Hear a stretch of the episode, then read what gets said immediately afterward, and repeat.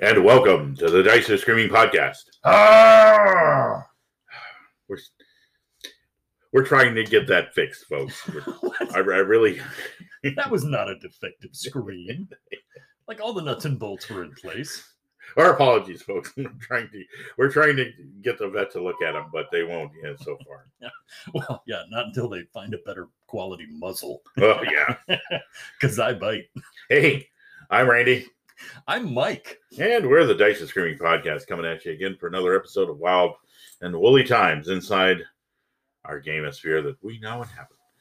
And thanks to everybody for giving us some kind feedback. Yeah, we got some call-ins finally. Apparently the letter to the editor on that tersely worded email I sent to the head of Spotify seemed to work. No, I'm kidding. Apparently there's some kind of, after talking with them, that they're just not giving the notifications anymore. So we have a backlog to go through. And we'll do that at another time because we've got a heck of a show lined up for you. Yeah, you know what? We'll devote next week if things calm down. Let's do our first half. Catching up some calls. Yeah, and we'll start with the oldest first and then try to include them as we go. Yeah. Yeah, we'll dedicate a segment if we have to. And if we absolutely have to, we can always do a special hour and a half show. You know? Yeah, we can. Because we just literally love people that much, and we're so happy to have our call-ins back. Just on a very special Dice of Screaming episode. Oh, great. Now I feel like it's going to... Will it have Meredith Baxter Birney? Oh, no. Very special. Oh, my gosh. Michael J. Fox. Yeah, the drug episode on Family Ties, if you don't know what we're talking about. Yeah, perennial to the 80s. If it was very special, that was your warning that this was going to include a lot of homilies for tweens and teens. Oh, yeah. Well, it won't be the very special episode of Mike Douglas when they had Chuck Berry and John Lennon on there. That's a different thing. Look it up on YouTube. Chuck Berry space when Yoko Ono starts singing to Johnny B. Good. Oh, geez. It's probably going to be more like that. Chuck Berry, like, what the heck? The real hero of that was the guy who cut off the microphone to Yoko Ono. He was the real hero. But if you don't know who Michael Douglas is, then this is all lost on you. So yeah, we got to move on. But you'd expect no less from the semi-intelligent oozes of gaming podcasting. Man. Hey, man. At least I was nice. Okay. I didn't go with the done pudding. So. Thank you. Yeah. We're not. Well, at least, great oozes could have psionic powers being semi-intelligent. I'm saying, can you imagine, just do semi-intelligent oozes just sitting there, sending brain waves each other's way? Nobody understands them, but they do. But they're semi-intelligent. They're communicating. Yeah. Sort of.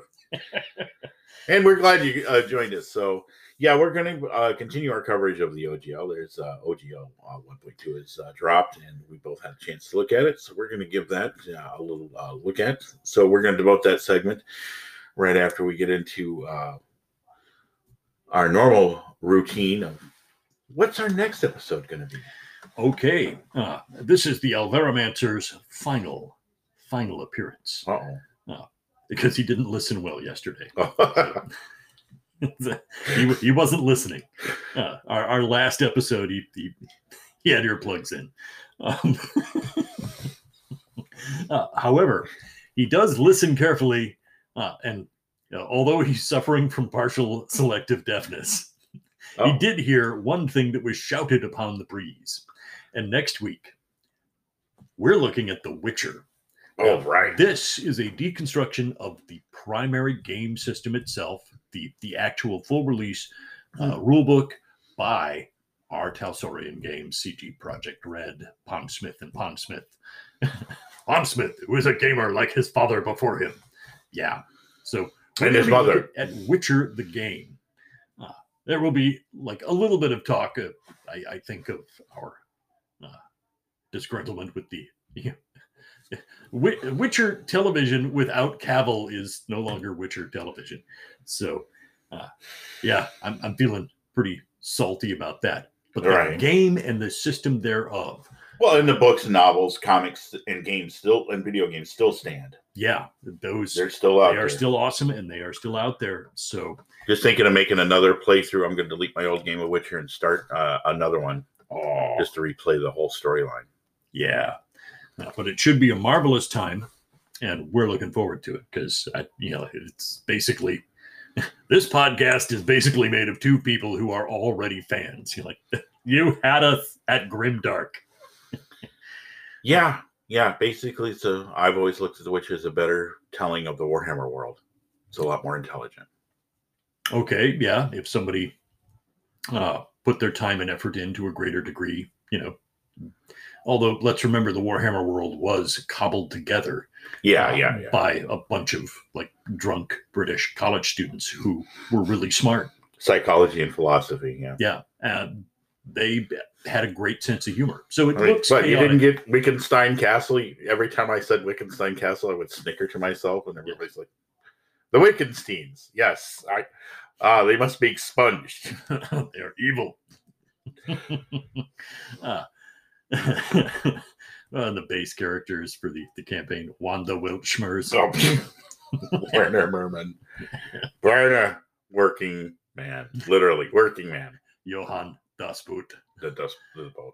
So, that's what we'll be covering next week. So, hopefully you tune in for that one. We'll also be continuing our coverage of the OGL in these segments. So, yeah, our opening segments, as we mentioned, will be dedicated to a mixture of introduction, call-ins, and recent news. And now we will also be including, as we had mentioned prior, portions of Dungeon 23. Right. And so we're going to do the OGL, then we're going to go into news around there and our reactions to it. And then we're going to do a little segment on Dungeon 23, and then we're going to get to Desert Desolation. So hopefully you enjoy it, because it's a heck of a show we got for you tonight. Yeah, We're getting so much material that we're piling up here. So, all right. So we're going to get to it. So stick around.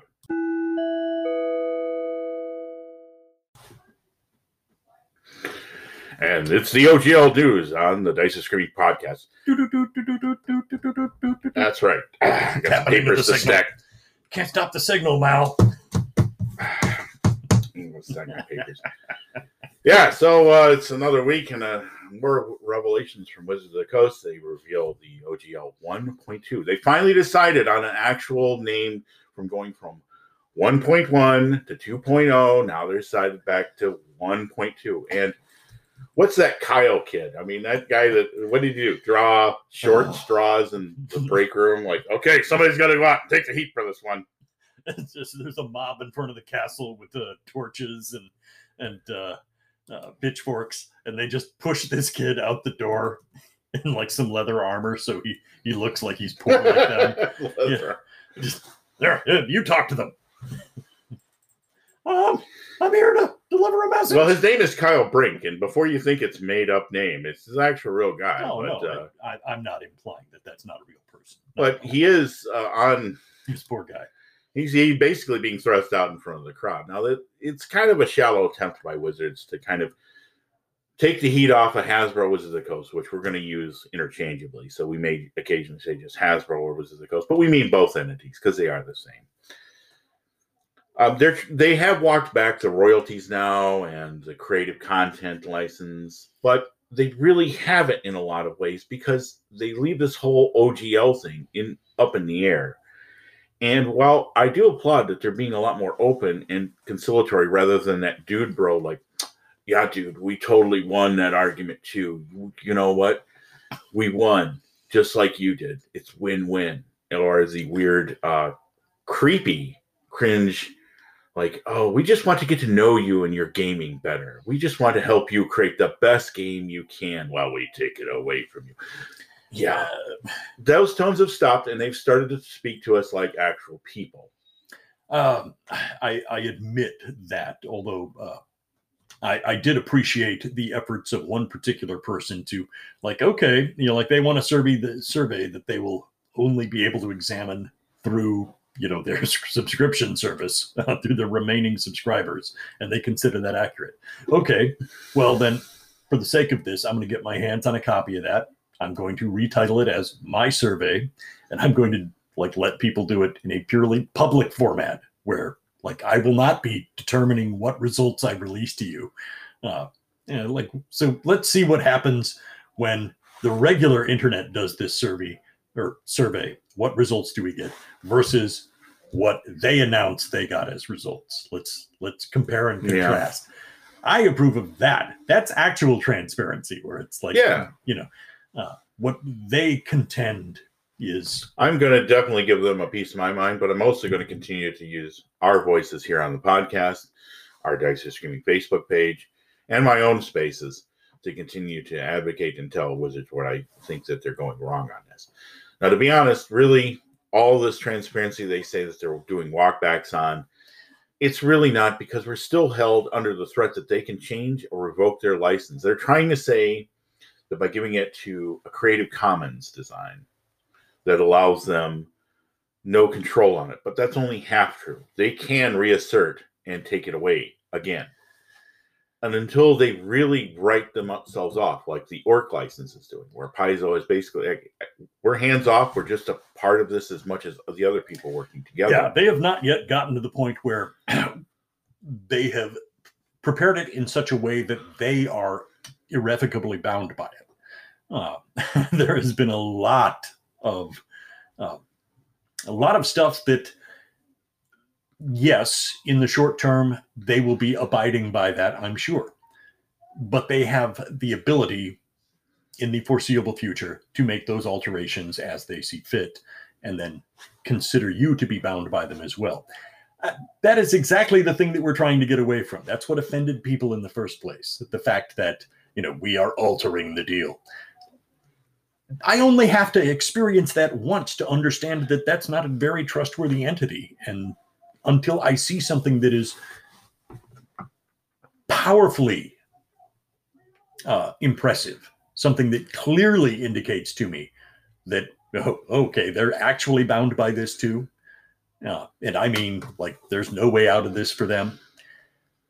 That's what I want to see. That's I'm not really impressed by much.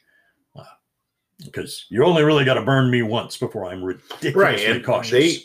They can say that they're going to listen.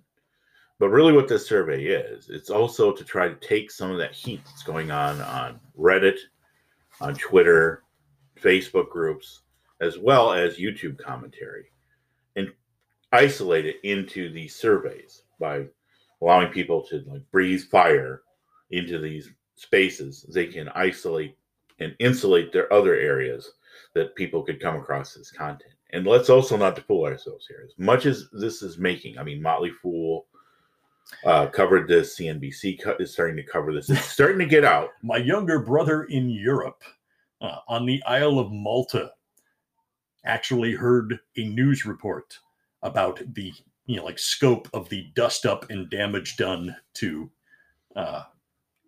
Wizards' reputation by this release of OGL. And the first thing he asked me was wow, you're do nerds even protest? Are you guys going to have to put down your Doritos for a minute?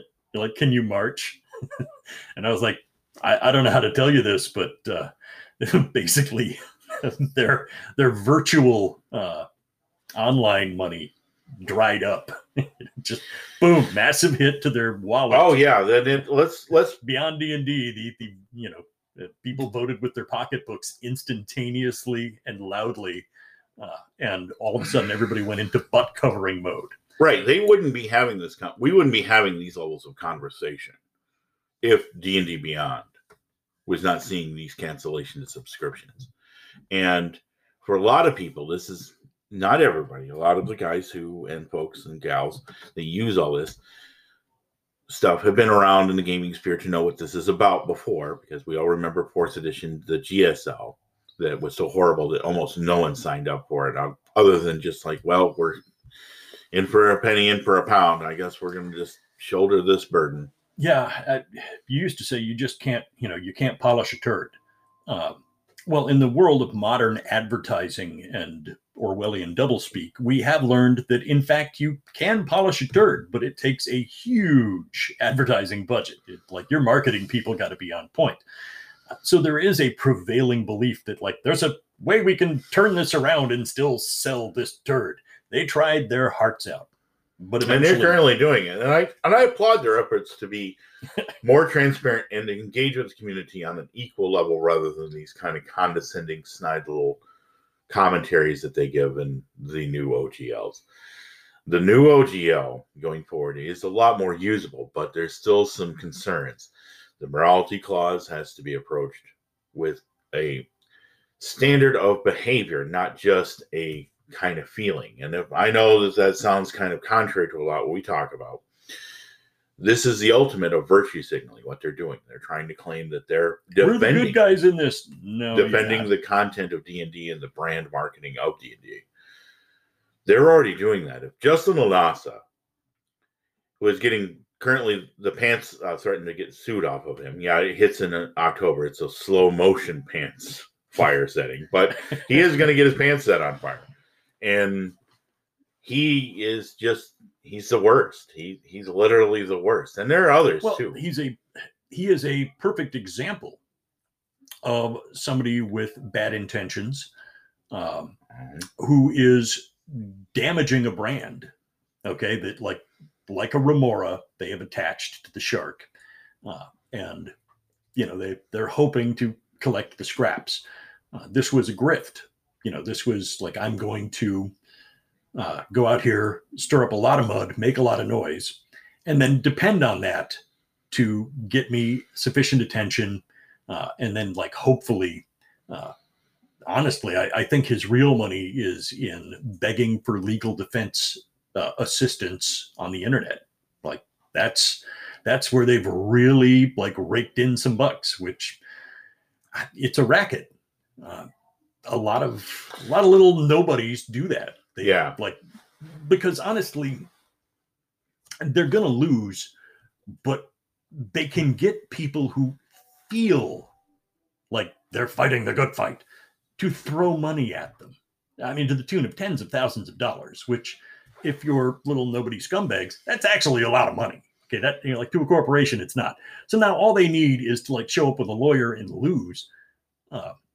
And okay, they're not going to get to publish Neo-Nazi, the role-playing game or whatever. Secret Nazi. They're not going to get to do that, but they weren't. That wasn't the goal in initiating the whole process. The goal was oh man, we're going to stir up some stink on them interwebs, and these dingbats are going to just throw piles of money at us. The question is not... how much do we have to spend on our actual legal defense? The question is, how much of this will be left over? If we have, in good faith, shown that we showed up in court and that we paid a lawyer with some of these funds, if we have some of these funds left over afterwards, that's ours. Right, but I don't think they're going to have anything. And he really hasn't made much money. That's the weird thing, is that's the usual grift for a lot of these con artist, but he has not done a GoFundMe yet. I mean, I'm not going to put it past him, but I think he's a true believer in his own stuff. But but he is the worst. Believe. But anyway, talking about when they try to claim Justin Lanasa is the reason why they need to put this morality clause in there, that's a bunch of malarkey. And there's also a bunch of malarkey about that people owning their own content. They're walking that back completely, and they're going to leave the OGL 1.0A alone. They're not. They're revoking it. And that's really at the crux here. If they wanted to do a lot of those things that they talked about, they could have just updated the OGL 1.0A with just a few new additions and called it the 1.0AB, and everything would have been fine. But no, they had to screw with it, and here's the consequences. They're not going to get trusted. They were also very duplicitous throughout the first two so-called drafts that weren't a draft but are a draft. But we put it in the hands of people that we expected to sign it in the next 30 days. But that was our draft. No, nobody signs drafts. Okay, right? I mean, Kickstarter it got showed a up deal in contract form. made a deal with you, and because they did show it to a few other industry people beforehand to work out a sweetheart deal. But you know, here we are living in the age of the orc. So yeah, I do want to take one moment. Sure. People have made something of a stink about the people at Critical Role not being hard enough on this subject. And yeah, a lot of people do not understand what a non-disparagement clause is. And these are things that appear in a lot of contracts when two separate companies are obligated to work together to produce a product. And there's about a 99.9% chance that the folks at Critical Role are under a non-disparagement clause. Yeah. They can make a supportive statement about the ORC and all of the various companies in gaming. And like it in no way poo-poos or ridicules Wizards for making some terrible choices. They legally cannot do that. They are bound contractually. So you're not going to see them. You know, it's not that they're cowardly. It's that if they do that, it's breach of contract, and Wizards can literally tear them to shreds. And don't think they aren't, because they're envious of the new Vox Machina season. The popularity that... Content drop. Yeah, the popularity that LOVM has achieved in its production with the first season was a clear indicator that they were onto something here. And now that Critical Role has moved beyond being a handful of people on YouTube... and we're talking about real mass media money. Wizards really is not okay with like that slipping. Yeah, you know, wow, that's an awful lot of money dropping into people's hands that aren't us. Yeah. So, but, yeah, big component there. So, but also be nice to the third party creators that are trapped legally with WOTC at this time. I'm not going to be mean to them. Well, no. I think that it's also a lot of the employees of Wizards of the Coast that have helped provide leaks and insight into the goings-on here should also be applauded for sometimes putting themselves in danger of losing their jobs for this. I mean, I'm pretty sure that some of them will have to be looking for new employment, especially as it's been revealed who they are. And Wizards has been very mean in how they've done this. They've been outright their false information campaign, and who leaked that has revealed them. And you know, shame on Wizards for that. That's a terrible way to be. But it's unethical, but it is legal. But also on that, I'm going to say this about Critical Role. I expect them to keep to whatever length of the contract that they've agreed to, and as soon as that or their expires or they're able to wiggle out of it, I look for them to create their own game system going forward and be done with it. Yeah, it'll probably be ORC based. So, well, yeah, if they don't sign up with the with an ORC license, they have their own. You know, that was telling in that release that they reminded people that they have their own publishing company set up. And they have worked in tandem with, you know, like they have released Critical Role product through the, you know, D&D WOTC label.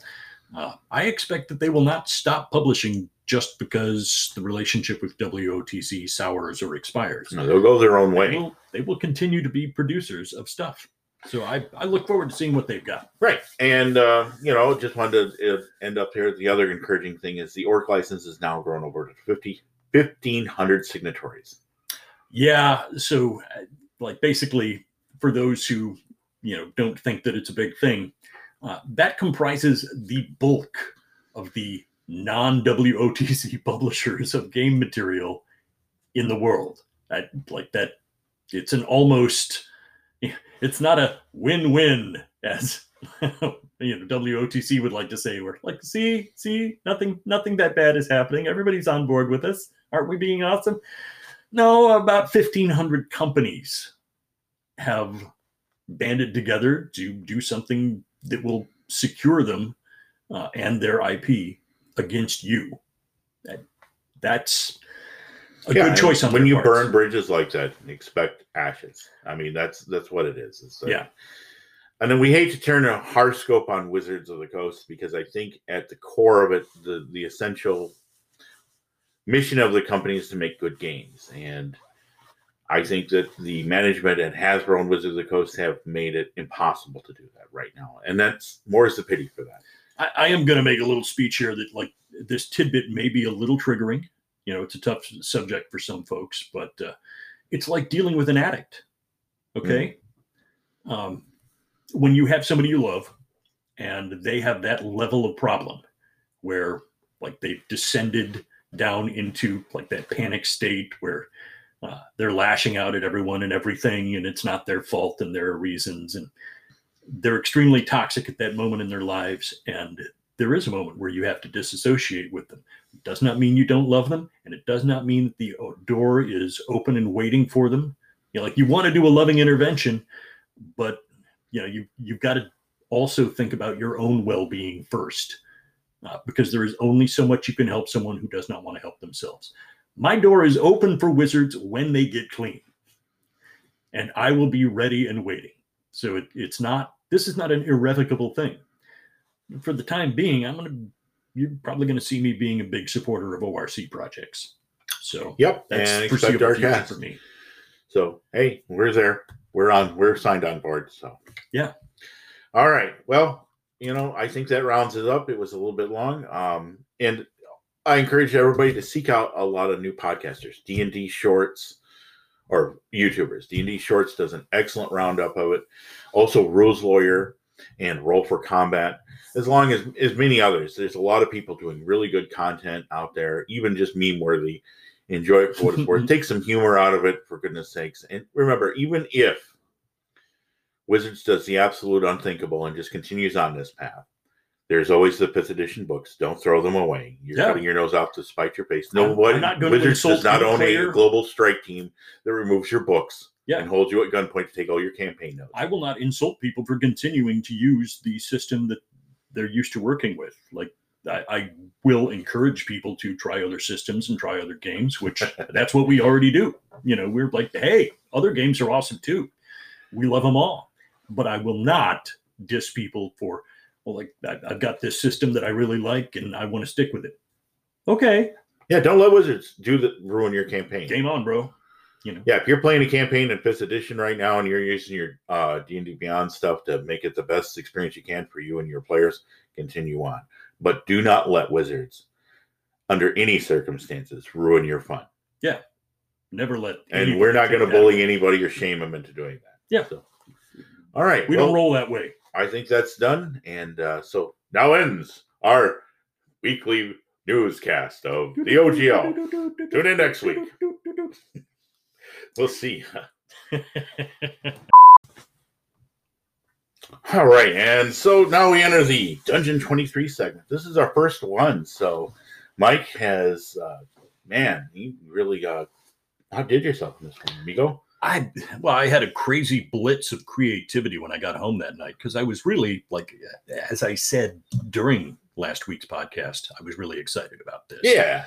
Really, it got that sense of creativity and low pressure, which, like, I know that there are people who will get anxiety riddled and, like, kick themselves and try to, I don't feel good about what I created. I'm begging you, walk away from that feeling. Walk away. Don't feel pressure. Just create a thing. It doesn't have to be a perfect thing. It just has to be yours. And that is all it's got to be. So with zero pressure, I went home and I blitzed 15 encounter zones. Okay. I started with the core concept, and I'll just open with I'm going to read off the couple of paragraphs that I wrote as the intro. Okay, so yeah. I kept them nice and loose so that my teammate here, my co-creator, is not heavily bound by a bunch of details. And it was, well into the Badlands, west of a lone trade route, the crumbled ruins of an ancient city stand in silence. Walls, a crumbling remnant of former glory. Rumors of strange creatures abound, and wise caravans and travelers do not rest until many miles are between them and the ruined city. Who can say what dangers or fortunes lurk within or below? And that was my intro. And so what I developed as an opener were effectively 50% of a ruined city and crumbling walls and the shells of buildings. And then I interspersed, although there are many crumbling shells that used to be buildings, I selected 15 items that were worthy of note so that there would be exactly 15 entries. In this case, I keyed the map so that there are areas of wall that are either high enough that they obscure vision or are in questionable condition, or finally are absolutely crumbled and can easily be climbed over. While there are two areas that no longer, or sorry, I guess there are three areas outlined. The south, east, and west entrances with broad avenues. There are no gates remaining. Everything has crumbled away. Only, ruined stone and weather-pitted rock are still intact. So I wanted to create the impression of extreme age. The outer walls area, I then proceeded to cover with simple tests of dexterity to clamber over top of rubble if players choose to do that instead of just walking right through the entrance, which always worth noting because players get the craziest ideas. Oh, yeah, you need some mechanics. But all buildings are mere shells except as noted. The walls are crumbled or crumbling, and no roofs remain. Some walls, although unstable, remain to a height of 8 feet maximum, and all buildings in the two quarters that I outlined show debris and have signs of having once been residences or shops. So I then interspersed just a handful of small encounters and minor treasures that were tucked in nooks and crannies, and I prepared about, a portion of wandering encounter tables for night and or day. Yeah, and I'm going to add on to those as well. Yes, I left plenty of room. So this is basically the upper ruins. This is going to be the first one. So this is an above-ground site that you've come up with, and so I'm going to run with that. We have an overarching goal me and Mike have discussed, and we know the secrets of it. We're going to reveal a little bit each week. Yeah, as we go through this. It's very loose. We've got some simple core ideas that are going to guide us, and I'm sure they will be fleshed out to greater degrees as we move. So there's going to be a 12-level mega dungeon, so each month we'll reveal a new level. So this top level here is technically level 1, although it would under the auspices of the first one, it's an above level 1. So we'll have another...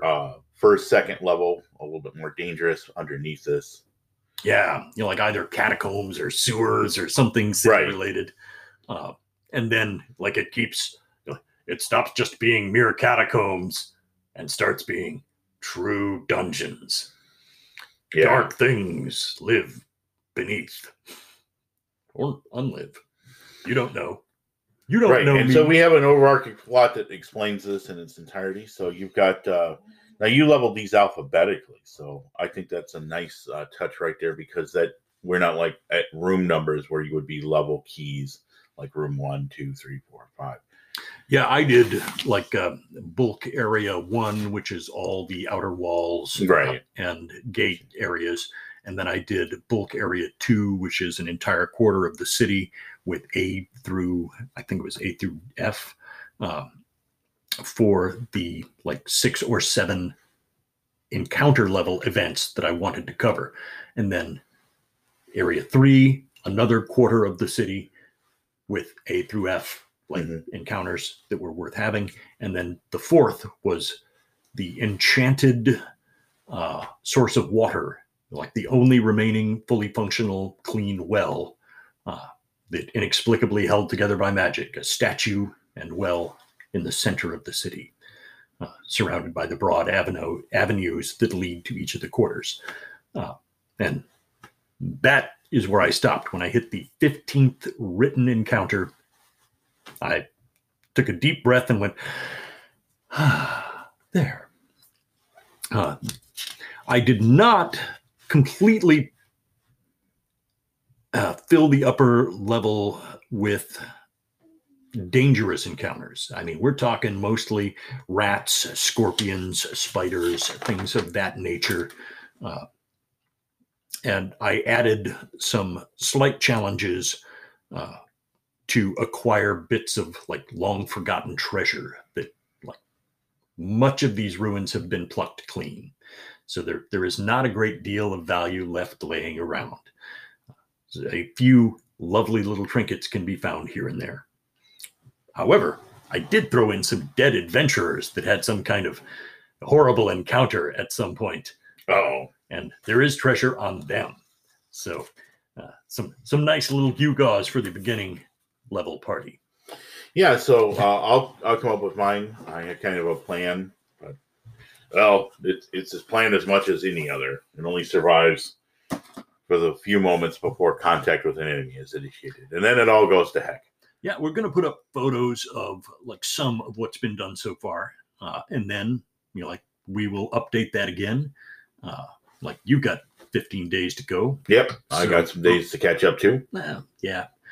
But, you know, we're old hat. So, yeah, this updates will be forthcoming. All right. So we'll keep up on that. And hey, it's kind of timely with everything going on because, hey, if you need new content for your OSC or Swords and Wizardry or Osprey game, or even Castles and Crusades, you're getting it here, and we'll put this all up. I'll get it typed up after each month. And then we're going to find a place to put it, probably for Facebook right now, but we will expand. So I will be looking for a hosting site or a place to put it in. So if you're interested, you can download it and keep up and let us know if you do any adventuring in these ruins, which we have yet to fully name because we're going to let it. Doing this a process of osmosis, but right now it's the Lost City. So yeah, the Lost City, Ruined City, yeah, Forgotten City. It can be anything, which is the wonder of Dungeon 23 is that you can just. There are no limits on where you want to go with it. Your dungeon may vary. I could have just as easily done, like, the rooms in a starship. True. Or, oh my gosh, outdoor encounters in a huge forest. Or welcome to the Underdark. Everything is terrible here. I hate it. Great. I'm in the Underdark. Hate it. All right. Well, hey, so we're going to keep going on this and just let us know what you think. And, of course, that old Facebook thing. Or apparently you still can leave us messages. We just don't get notifications until I go actually looking for them. And then they were all stored up. So they're in there waiting for me. So, all right. I love that a technical glitch was what was doing that. Well, no, it's on purpose. They're no longer like unwrapping Christmas presents that like got lost in transit and then like all showed up on your doorstep at the same time. So I'm kind of jazzed. It's like mail call when you're on way out to sea on some dang ship and then suddenly the mail ship comes in and like gives you like 3 months of back mail. Yeah, pretty much. It's going to be awesome. I'm jazzed. All right, so we're going to tear in our other content, but that'll do it for us. So we're going to stay on, so keep listening, and we'll get with Desert of Desolation.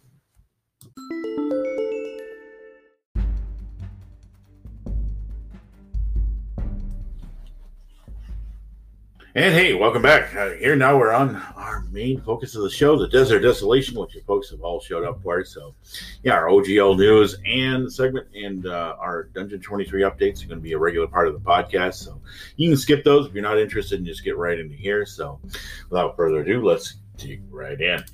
So here we are with Desert of Desolation. These were originally three separate modules published by TSR. Pharaoh, I remember the first one, Oasis of White Palm, and the Lost Tomb of Martek. Yes. And this is all for first edition stuff. It's written by Tracy and Laura Hickman. Yeah. You may recall them from, much, I believe. The Dragonlance setting, yeah. But yeah, they did Ravenloft famously as well. But correct. They were one of the great teams. So yeah, this is one. Old gamers will recognize those names. So they... This is published in 82, and it's definitely a... well, this compilation was done in 87. But yeah, this one was a compilation. Those were the original three modules, and they were generic. They were not very world specific. They were just on a standalone that you could insert or use as you seen fit. But they were rather well received as creative. Their maps were unique, and I'm going to get into that one in a minute. But Desert Desolation is, in this one, we're dealing with the super module, which compiles them and places them squarely in Forgotten Realms, in the desert, what is the, is that Anorak? Oh, yeah. Yeah. In vast, huge desert, very ideal location for like a bait module of this type. Yeah, so this one starts out with the first adventure there. It really places squarely in Forgotten Realms, and I'm going to turn that over to Mike to talk about what his impressions are, how well they did at putting this in Forgotten Realms. Did they have to do much, or what did they do? Honestly, they didn't have to do a whole lot. Okay, there is an obvious conflict in that some of that area was not well fleshed out in the initial supplements, but what was it? They will, by choice or force, go north to Raurin, to the cursed area called the Desert of Desolation. And honestly, they very smoothly transitioned these three modules into a Forgotten Realms setting without being terribly disruptive, but you did have to add a number of areas, cities, and like a cultural traditions that were not originally present. I don't consider it grandfathering it in too much. No, yeah, they did. I mean, they did when they put this into a bigger format. They did expand on the originals, and it was initially intended that they wanted to give it some workarounds to work into the Wilderness Survival Guide. And so if you have that laying around, this is a good place for it as well. Yeah, in their early chapters here, they are extremely specific about large-scale movement and travel, water consumption and dehydration, the fatiguing effect of overexertion and mounts, the finding of water, the daily requirements for survival. It's an open admission that a significant portion of this for the tougher DM is going to be about making the players manage their resources realistically. This is a place where the environment itself is incredibly hostile to you. And since the campaign as a series is for character levels 5 through 10,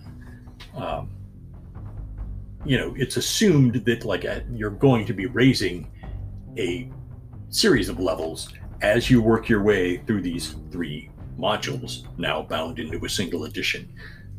Characters are going to have time and places and locations where they will have bolt holes for safety and the ability to train up and access greater powers and new spells. Yeah. Not to mention, this module series included a number of original magical items, new spells, things like that. Monsters and stuff, yeah. Yeah. Challenges. The Crypt Knights are quite common throughout here. Yeah, there's a tough one. Yeah, you're going to get used to seeing them, so... but setting up the campaign, comparatively simple process. This is some mid-level characters who've got a little bit of clout, and they inevitably stumble upon information that leads them. They are teased gently into, oh, we should perhaps have a look at this. No, they give you an encounter to get you started off and to put you in, have a reason for taking your characters into this area, which is not really pleasing to most adventurers. A bunch of sand and undead. Yep, that's pretty much it. But you get past the initial encounter, which is a nice key in. I like that. And then it goes you to Bralazar, the Gateway to Raurin. Raurin, thank you. And this is where it deviates from the original module. Now, the first module, I'm going to go back here and retrace as Mike's been looking at it, the first two, Pharaoh and Oasis White Palm, were both written by the Hickmans. And the lore of this is that he originally wrote this with a partner, and I think it was called Night Ventures. Yeah, here it is. It's Night Daystar West Media Productions, and it was supposed to be these two modules together. We're going to form a solid book, but the associates, they went into business, all went bad, and left the Hickmans, who were newlyweds at the time with children, young children, into bankruptcy. Over $30,000 of bad checks left by their associate who fled town. Yeah. So Hickman picked himself up and approached TSR, who then hired him as a game designer and asked that he move to Wisconsin as the only consultation. So he was like, hey, I was just originally trying to get shoes for my kid, and I ended up getting a brand new job writing what I wanted to do in the first place. So that worked out well. But and what a fruitful relationship that became. Because, you know, the Hickmans really brought... Oh, yeah. Ravenloft came soon after, and then Dragonlance. And the rest, as I say, is history. But Last Team of Martek is written by somebody else. But it was based on the notes. And this compilation here, I didn't mention the cover by Keith Parkinson, but I really like that mummy.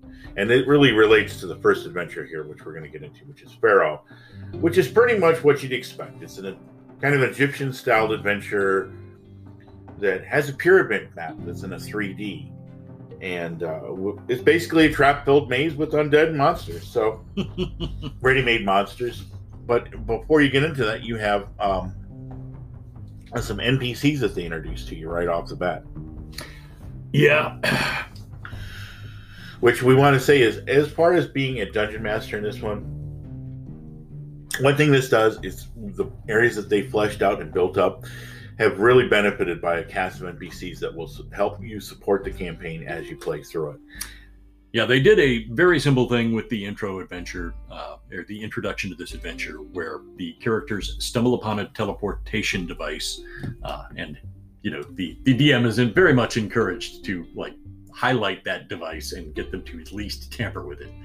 The accidental circumstances drop them into the presence of a powerful mage and astrologer and advisor in Bralazar, so far from their original location, and a little bit of DM Bigfooting, but you know, no different than Ravenloft. Here you are. Yeah, the point is, there is something he would very much like for them to undertake. So if you wanted to do away with, if you feel like that's railroading or plot hammering your players, you could have a different way. You could have a representative from, the astrologer there, to come in and approach the player characters to aid him, perhaps through a... Aman Al-Rakib. Yeah, and he will come in, and maybe a representative of, or employee of his can come in and help the player characters, entice them to help him. But should they be in Bralazar once they are there, being there under the good auspices of Al-Rakib does help a lot, because total outsiders and complete unfamiliar persons may find difficulty getting along in a strange place with no purpose and no income. Yeah, and the original module just basically had a tomb which was rumored to be theft-proofed, and that's the hook. This has been provided a lot better. And basically, you're confronted by the ghost of a long-dead pharaoh, which the original cover was metal as AF for me, and I ended up playing this with an alternate group from Mike and our usual cast, and I enjoyed it quite a bit. But it didn't have the Forgotten Realms trappings as this one did, and basically, to free yourselves from there, you have to search through items, which will end the curse and get you the treasure, and afterwards, there's about 5 levels to explore the pyramid and a large area outside.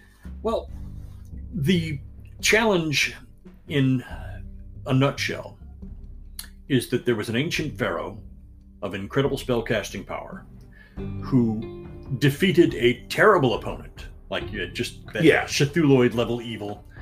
It could mean the end of the world. He defeated that, but he contained it, and he knew that he couldn't destroy it, but he could hold it at bay for perhaps 1,000 years.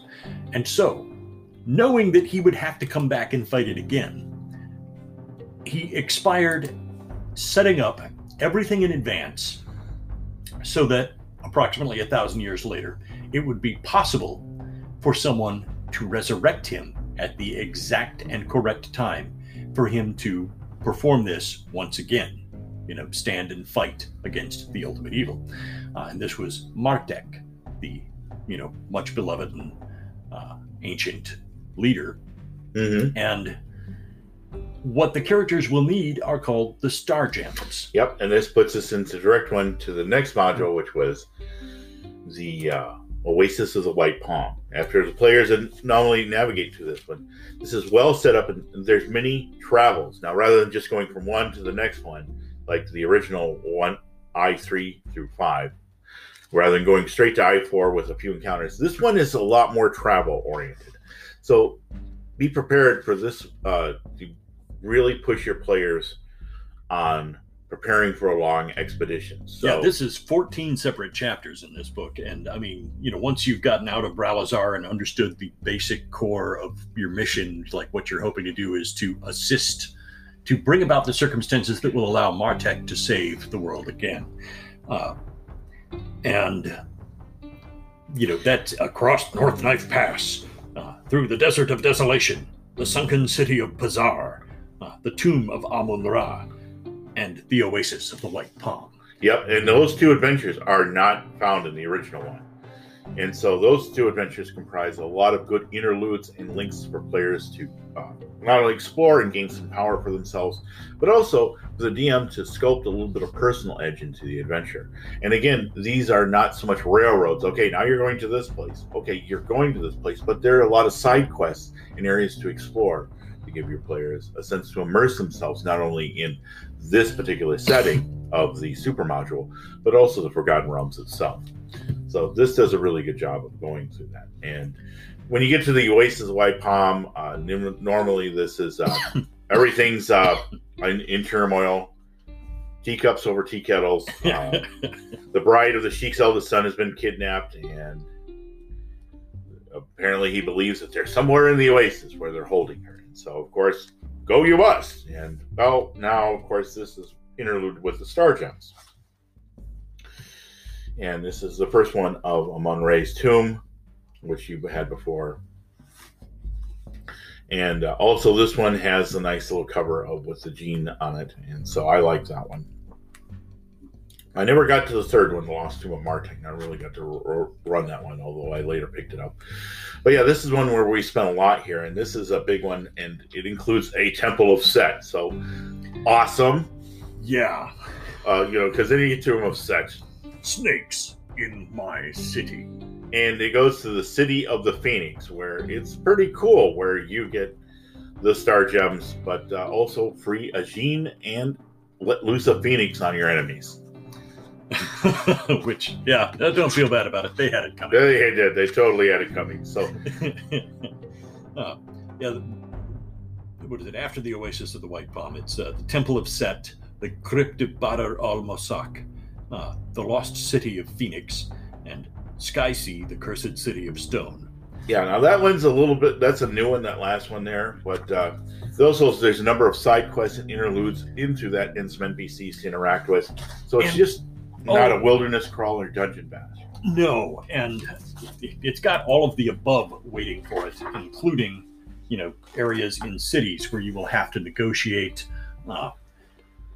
Abundant NPCs have been fleshed out in almost every single circumstance. Yeah, where you would be in a city and have to make contact with people. They're not just going, okay, we've only filled out one. Yeah, there's just, this is the only one you have to worry about. This is the main one we've given. Yeah, there's a handful of NPCs in every area that are either helpful or hindering, or could go either way. It could be both. You don't know how this might end up. They've got a wonderful sense of making sure that there's more than one way to skin the cat here. Now, some people worry about linear play. I wouldn't worry too much about this. The timing for this prophesied end conflict is to be kept loose. and that allows the players a great deal of leeway in terms of tracking down the requisite star gems. And the order in which they go to these places is not absolutely fixed. You know, how they choose to pursue this, you can, not to make a desert joke, but you can sandbox this if you like. Yeah, that time. I see what you did there, sir. Quite clever. Shame on me. I'm so ashamed. And happy. It is that simple. The players have a significant amount of freedom to wander, to vest themselves in the current situation, to profit seek, to side quest to their heart's content. Yeah. Not much is restricted to them, except that it's a lot. The original three modules kind of provided a linear, of course, that's not a flaw, that was in purpose, a linear progression. And this one fleshes it out and also gives much more choices to the players during following the overarching goal of getting to the Lost Tomb of Star Martek. Now, this one, they're getting, spoiler alert, players, if you're listening, you're going to get all three star gems in the Oasis of White Palm. You're going to free the genie and get the phoenix out of Hawk. And the genie's going to kind of stay around with you for a while. The Oasis of the White Palm compressed a lot of that. But, you know, I believe at least... Right. The crypt of Badar al-Mosak and the city of the phoenix are the three places you got to hit. Yeah, there's three principal zones. Set.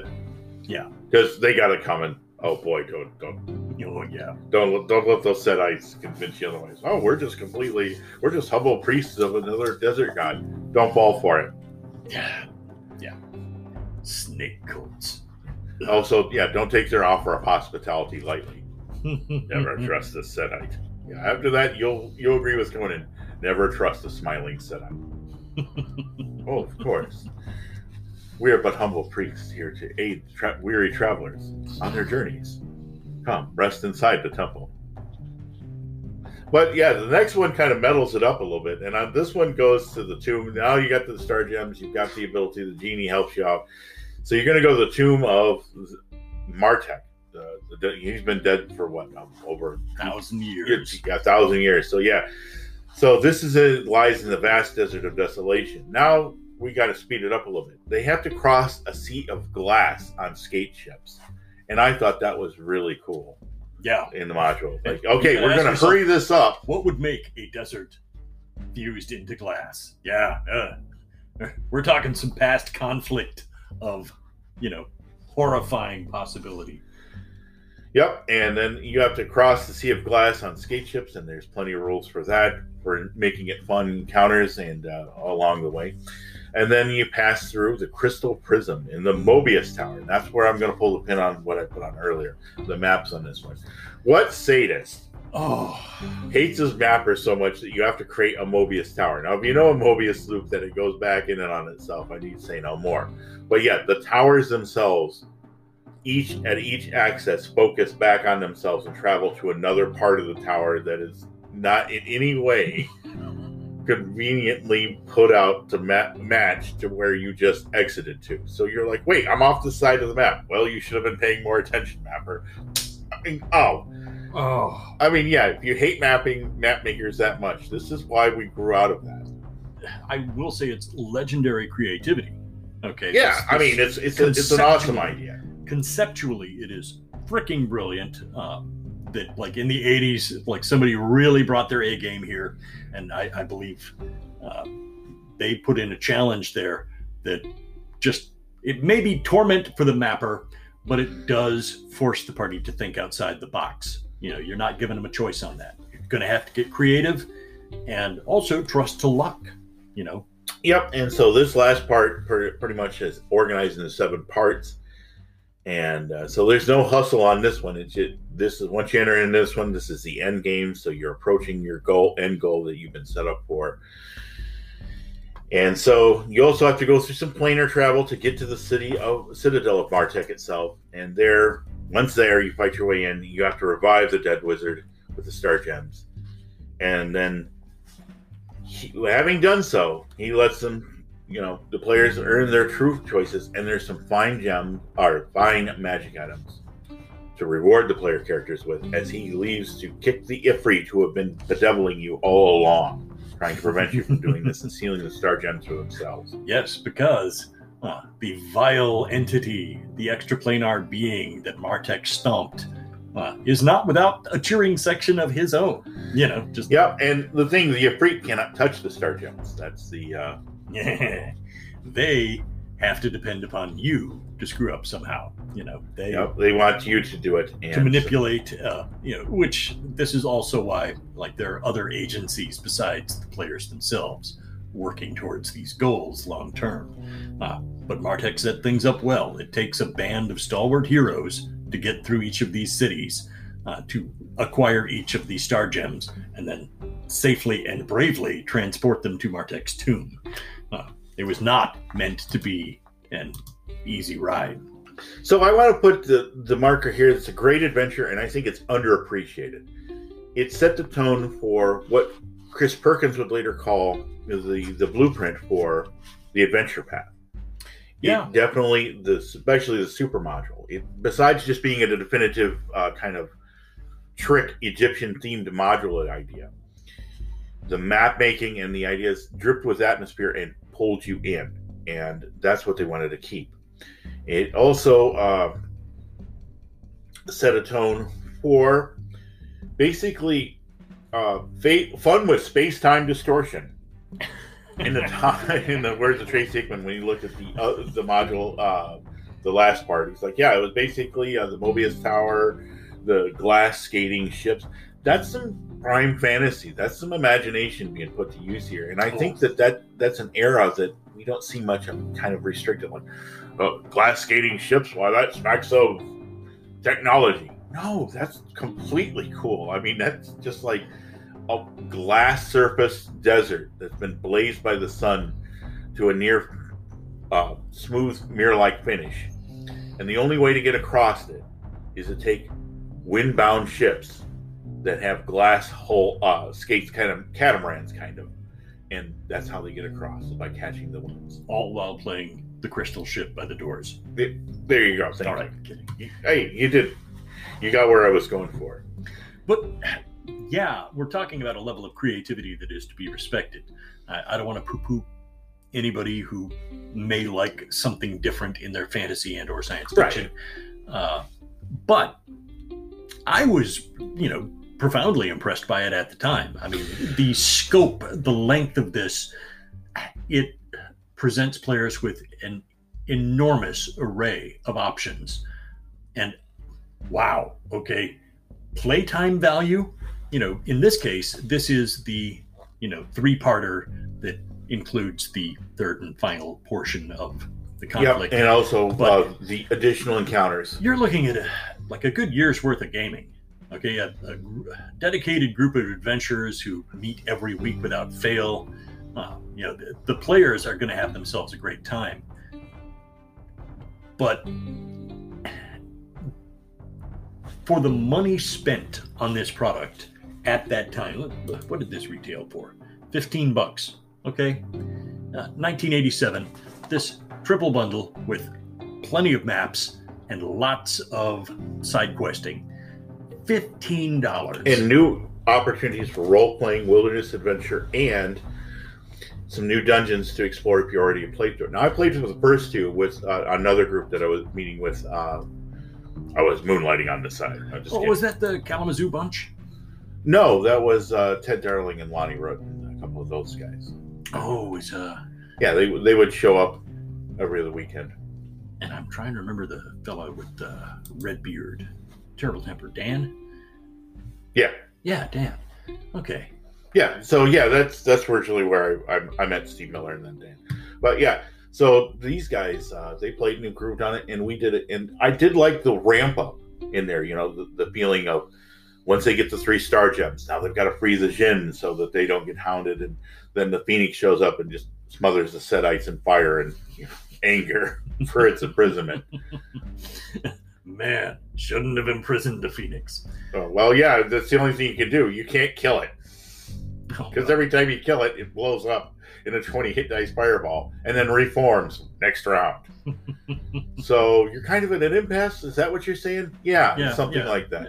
One of those. The best way is just don't fight it. It's kind of neat. It's kind of a nice creature for the most part. Not benevolent. Unless you're evil. It's not meaning you any harm. It'll roughly leave you alone, even if you're a kind of a jerk. I'm naming it Firebird. Firebird. But yeah, these modules. I mean, these modules don't hit the big times. The dungeon poll, it's listed as right up there. Let's see, what does Dungeon say about it? The Dungeon of All Times. I think it's rated sixth greatest adventure of all in Dungeon magazine when they did their rating. So, and that's a bold statement. I might not. I don't want to declare it to be a single dungeon. Like, I almost wouldn't quantify it because it was not a single dungeon, but rather a conglomerate of three. Yeah, a series of adventures. But I can't argue with the fact that it's quality product. Well, it's claimed that that's what started the adventure path more than even GDQ 1 through 8. Yeah, because those were not intentional. Okay, those were a series of modules that, adventure path. All right, they were pretty simple. If you look at the original, monochrome editions, they were very simple, very straightforward, and it was 3 or 4 adventures each. You got your little slavers thing that came along, you got your little giants thing, and you got your little drow thing.